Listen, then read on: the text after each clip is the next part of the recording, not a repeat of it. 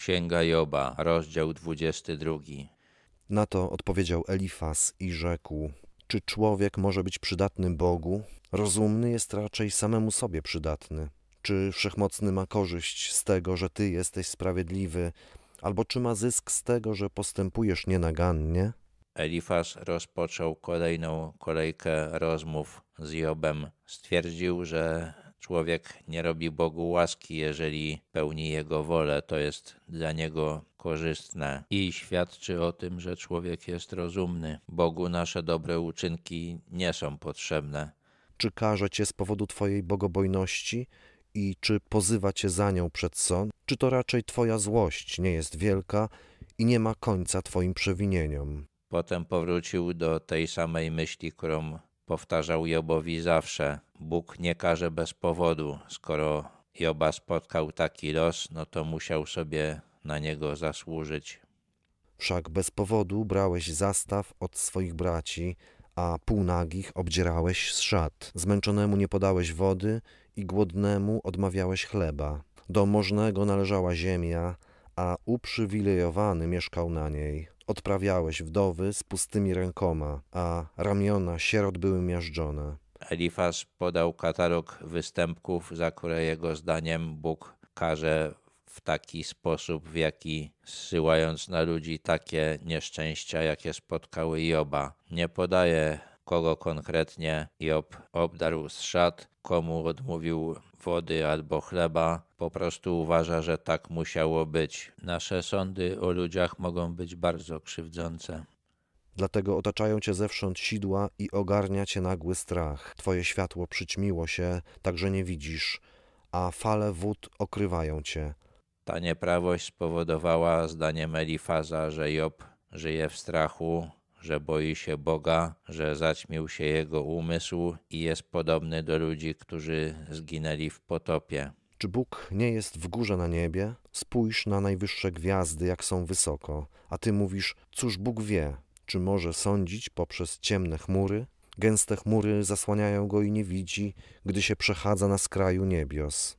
Job nigdy nie twierdził, że Bóg czegoś nie widzi. Mówił, że nie ma podstaw do tego, żeby zsyłać na niego takie nieszczęścia, ale Elifaz dopowiedział sobie już, że Job musi uważać Boga za ślepego i ganił go za takie myślenie, bo chciał mieć rację w sporze. Czy chcesz się trzymać odwiecznej ścieżki, co nią kroczyli niegodziwcy, którzy zostali porwani przed czasem, a strumień zalał ich grunt?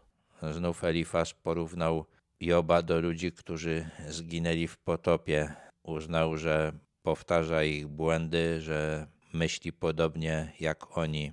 Mówili do Boga: Odstąp od nas. I cóż nam może uczynić wszechmocny? A jednak on napełniał ich domy dobrem i zamysł bezbożnych daleki był od niego. Zdaniem Elifaza Job uważa, że może sobie poradzić bez Boga i nie wierzył, że Bóg może ukarać go. Nie chciał też uznać, że wszystko co dobre ma od niego. To są też zarzuty, których nie był w stanie udowodnić, nie był w stanie tego wykazać, ale mówił tak, bo chciał mieć rację we własnych oczach. Widząc to, sprawiedliwi weselą się, a niewinny szydzi z nich, mówiąc: To nasi przeciwnicy unicestwieni, a ich bogactwa pochłoną ogień. Elifas chyba uznał, że powinien się cieszyć z nieszczęścia, które spotkało Hioba. Pogódź się z nim i zawrzyj z nim pokój. W ten sposób poprawisz swoją dolę. Przyjmij z jego ust wskazania i złóż w swym sercu jego słowa. Job według Elifaza musiał zadrzeć z Bogiem, musiał wymówić mu posłuszeństwo, więc wszystko, co powinien zrobić, to nawrócić się.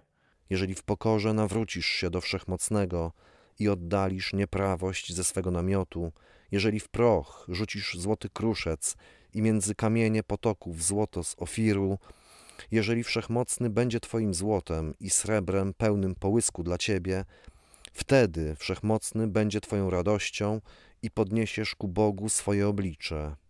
Zdaniem Elifaza Job cierpi dlatego, że nie uznał związku z Bogiem za najważniejszą rzecz w swoim życiu, że coś było dla niego ważniejsze. On uważał, że to bogactwo sprawiło, że serce Joba odwróciło się od Boga.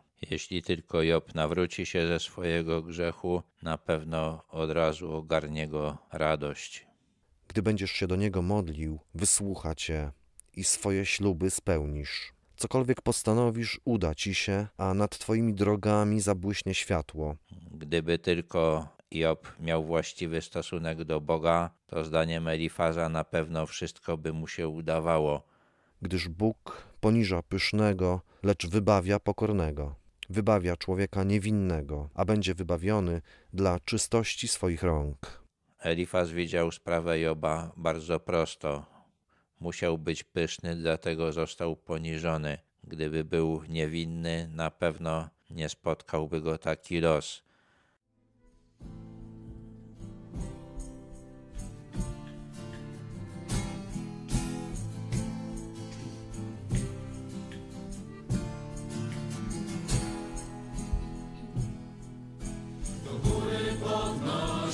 Wzrok, by wyruszyć starczy jeden krok. Równego marszu dźwięk nam gra, wszyscy czekają, jara naprzód nam. Do Jezusa wierzy przyjacielem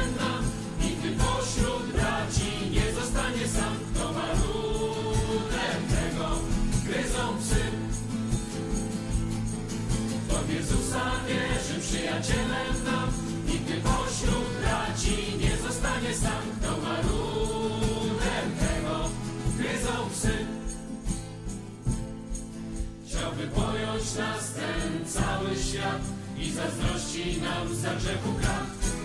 Nienawidzą jedni,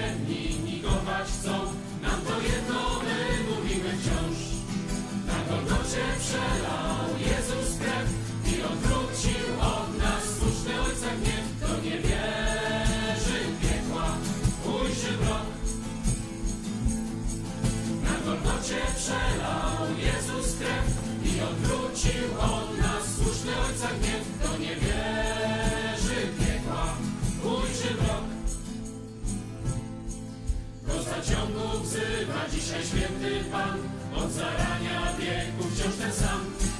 Znajdzie życie każdy, kto zaufa Mu i na zawsze z Bogiem będzie już. Wąską ścieżkę wybierz, idź pod prąd,